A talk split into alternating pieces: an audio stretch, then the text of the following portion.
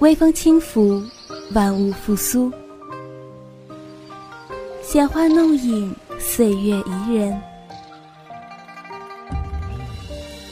一首首低吟浅唱的诗词，留得你驻足半步，侧耳倾听。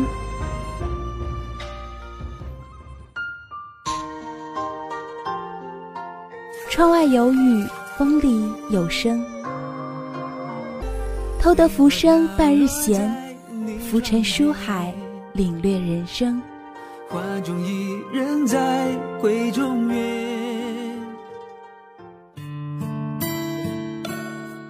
在夕阳落日时，与鲁迅一起拾捡朝花，在历史风尘中，来一场超越时空的邂逅。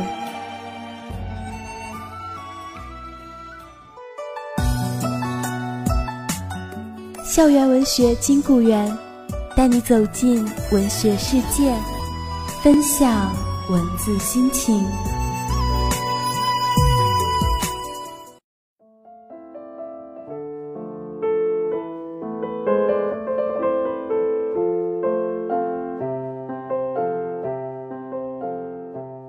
分享闲语岁月，共度温柔时光，漫步文学书林。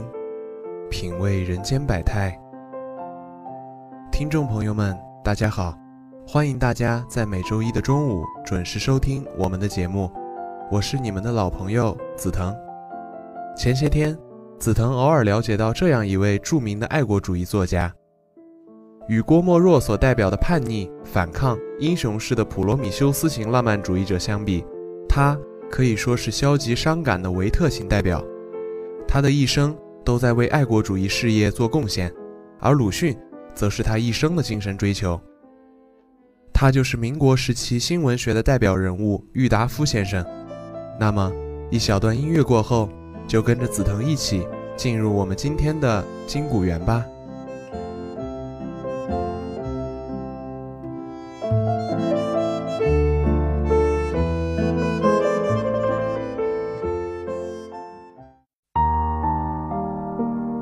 一段闲谈，一首诗，一曲诗篇，一席话，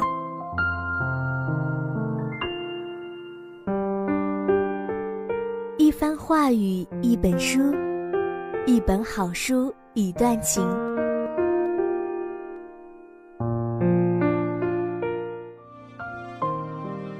一段时光，一段记忆。闲语岁月，我们一起聆听。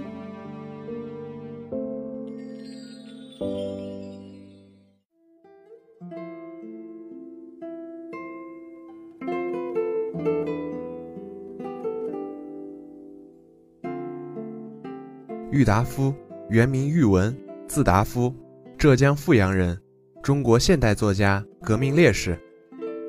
郁达夫先生是新文学团体创造社的发起人之一，一位为了抗日救国而殉难的爱国主义作家。在文学创作的同时，还积极参加各种反帝抗日组织，先后在上海、武汉、福州等地从事抗日救国宣传活动。一八九六年十二月七日，郁达夫出生于浙江省富阳市满洲的一个知识分子家庭。在他三岁的时候，父亲去世了。家庭陷入了窘迫的境地。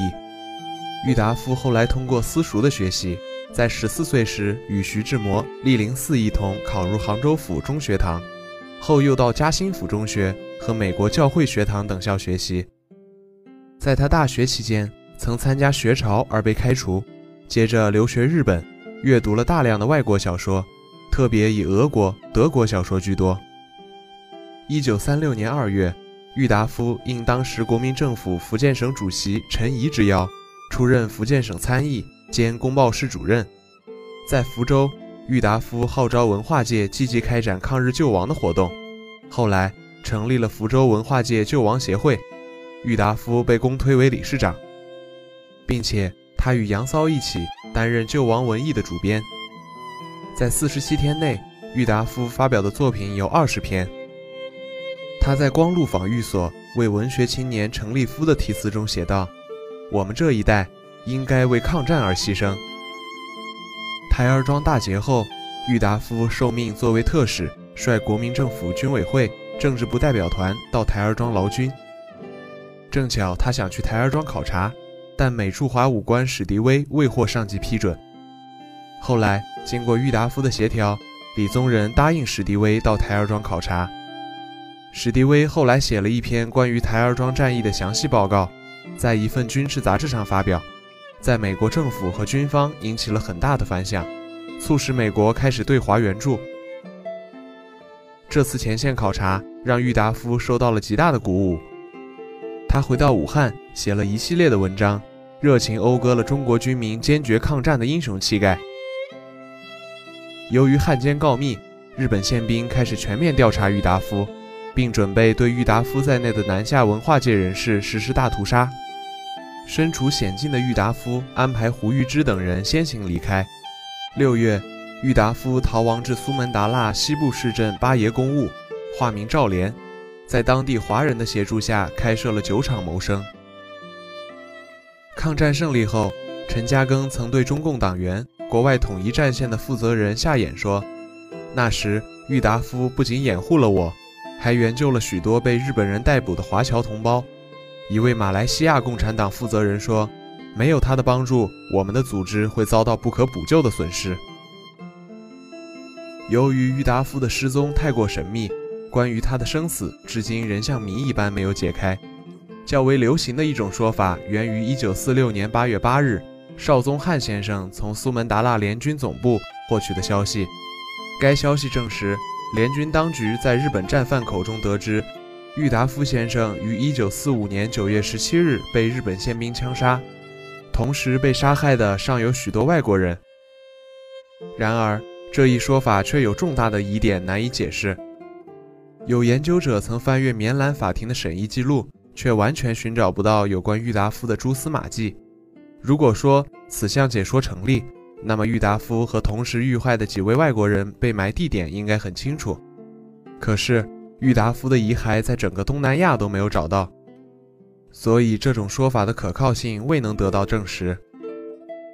文学与恋爱在郁达夫看来是互为表里的。郁达夫结过三次婚，三位夫人分别是孙权、王映霞、何丽友。恋爱的激情本来就已融化在他的血液当中，观其一生，无时无刻不在飞扬着由恋爱所迸发的激情。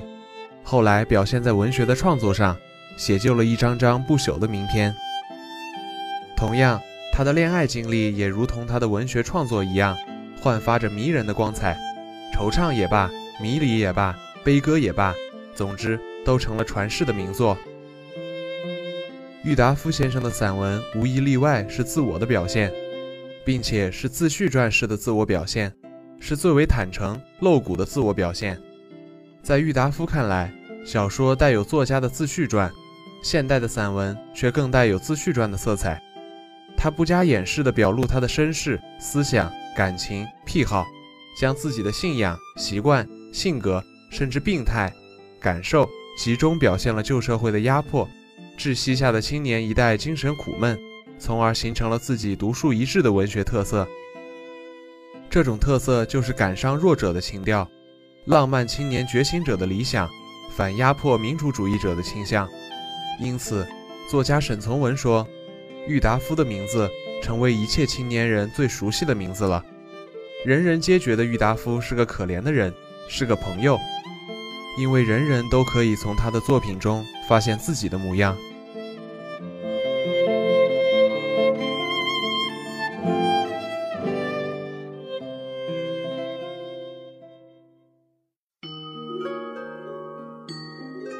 嗅一嗅，料峭寒冬里的梅香；听一听，寂静夏夜里的蝉鸣。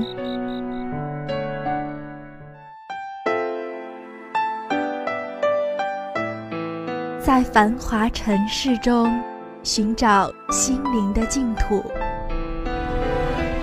在万般寂静中。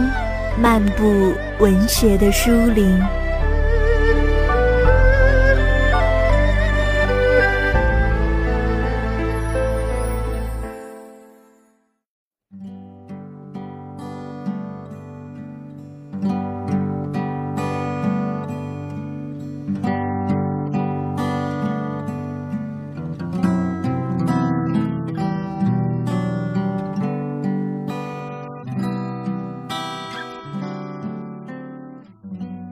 经过紫藤的了解，作家郁达夫的作品当中最为吸引人的就是那本名为《故都的秋》了。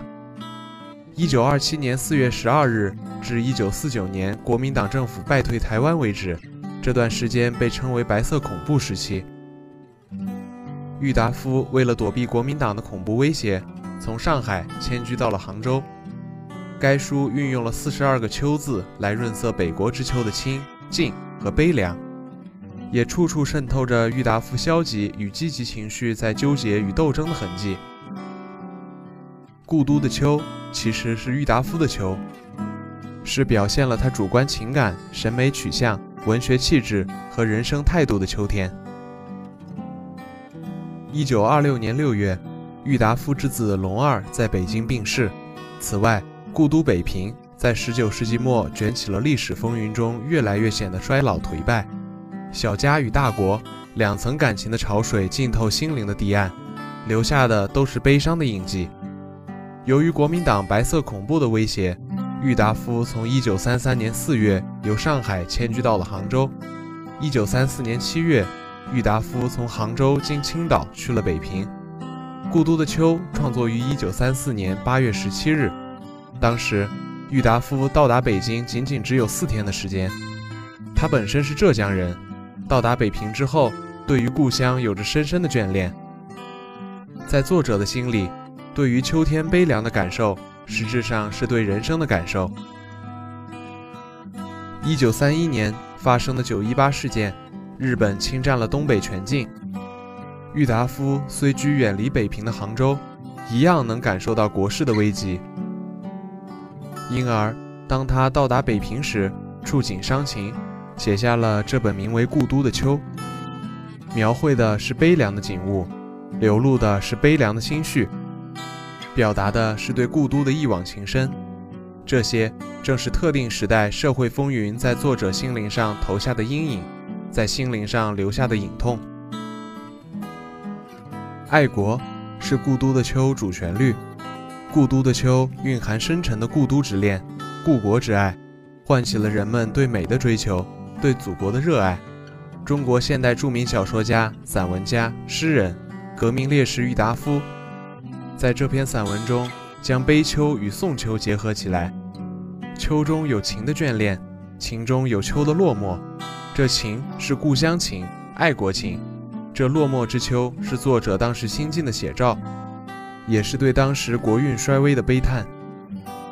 文中的句子处处能体现着作者对故居的思念。